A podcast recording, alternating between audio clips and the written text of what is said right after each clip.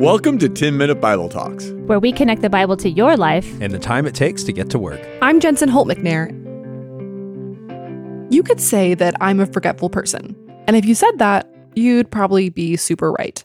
And because of this personality trait, I found that it's helpful to leave myself little reminders around the house so that I won't forget to do things. Like the other night, my husband asked me if I could vacuum up the living room while our son was napping the next day. And I told him as long as I remember, I would do it. But if he really wanted me to do it, then he should probably set the vacuum out in the living room the next morning so that I couldn't possibly forget. I knew that the next morning, every time I saw the vacuum, I would remember what Sam had asked me and I'd vacuum up the living room. See, reminders are helpful. Apple even gave us a permanent app on our phones to send us reminders because they know that we all have a tendency to forget things we don't want to forget. Visual reminders can help us call to the front of our minds things that are important to remember. Now, the first eight verses in Deuteronomy 27 begin the third section of Moses' speech to the Israelites. He has finished the retelling of the law, and now he's setting out to lay down the blessings and curses that come along with keeping or failing to keep these laws that God has commanded of them. But before he jumps in, we have these eight verses. Let's read them together. Moses and the elders of Israel commanded the people Keep all these commands that I give you today. When you have crossed the Jordan into the land the Lord your God is giving you, set up some large stones and coat them with plaster. Write on them all the words of this law when you have crossed over to enter the land the Lord your God is giving you, a land flowing with milk and honey, just as the Lord, the God of your ancestors, promised you. And when you have crossed the Jordan, set up these stones on Mount Ebal, as I commanded you, and coat them with plaster. Build there an altar to the Lord your God, an altar of stones. Do not use any iron tool on them. Build the altar of the Lord your God with field stones and offer burnt offerings on it to the Lord your God.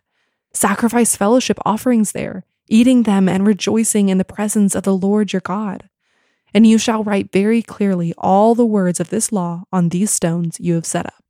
Moses begins this section by telling the Israelites that they must keep all the commands he has just given them today. Now, if you've been listening, you know that these commands are long and detailed and can sometimes be difficult to understand and even follow. What Moses is commanding them isn't an easy ask.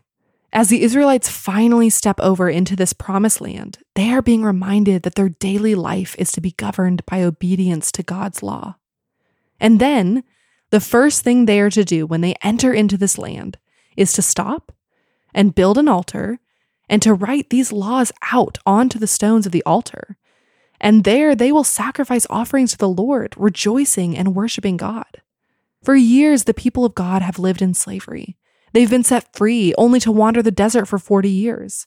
And now, on the cusp of entering the promised land and being given the inheritance they have been long promised, the Lord knows that what they need is a visible reminder.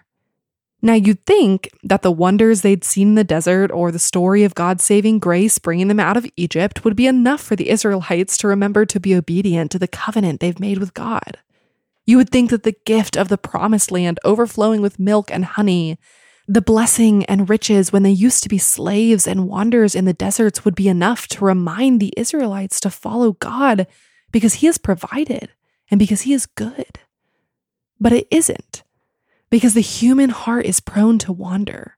And so Moses commands the people to stop as they enter into the long awaited promised land and to remind themselves that this land is a gift from God and that they inherit this gift based on a covenant of obedience. This altar, made up of the law Moses had just laid out for the people of God, is to be a reminder of obedience to the people of Israel. But it will also serve as a witness against the people of Israel when they inevitably fail to uphold their end of the covenant. As this altar reminded the people to be obedient, it would also always remind them that they couldn't possibly be perfectly obedient to the law. They would never succeed in upholding their end of the covenant. But God would. If you remember way back in Genesis, when God was making this initial covenant with Abraham to make him into a great nation and to give them a land flowing with milk and honey, When he did this, he promised to be ultimately faithful to his people, whether or not they follow this covenant, because ultimately they never will be able to. The people will face consequences of sin and justice against their transgressions, but God will never stop being faithful to his plan to redeem his people. Throughout the Old Testament, the people of God are pointed forward to the one who would come to redeem them, to fulfill the law.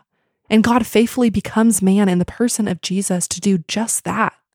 He lived a perfectly blameless life living in complete obedience, and he died as a sacrifice to atone for the sin of all of Israel and all human life. When he was raised from the dead by his own power, he broke the power of death.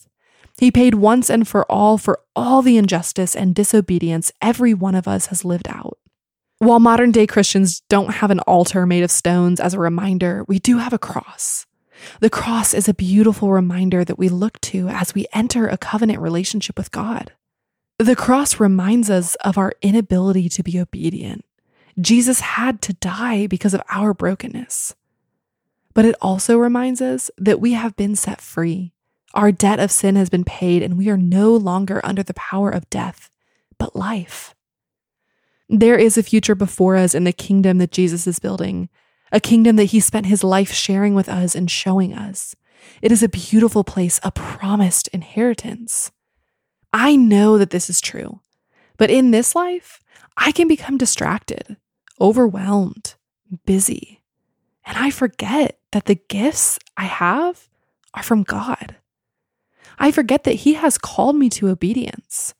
I forget that the only reason I have life is because He died for my sin. I need the reminder of the cross. I need the reminder that without Christ, I am broken and sinful.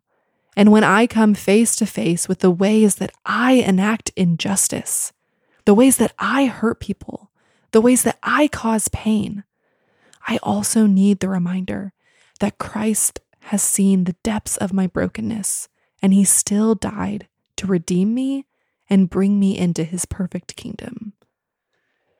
That is a gift.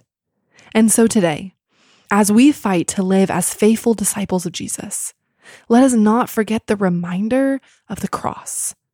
And maybe we need to set visible reminders on our phones or through a piece of jewelry or a sticky note. I don't know what it is that'll be most helpful to you, but when we see the cross, may we always remember how our God has redeemed us.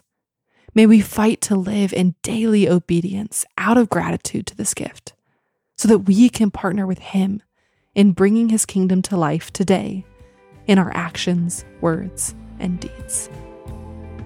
Before you forget, sign up for the 10 Minute Bible Talks newsletter. Hit the link in the show notes, and you'll get an email every Wednesday that will help encourage you in the middle of the work week and bring you deeper in your walk with Jesus. Thanks for listening.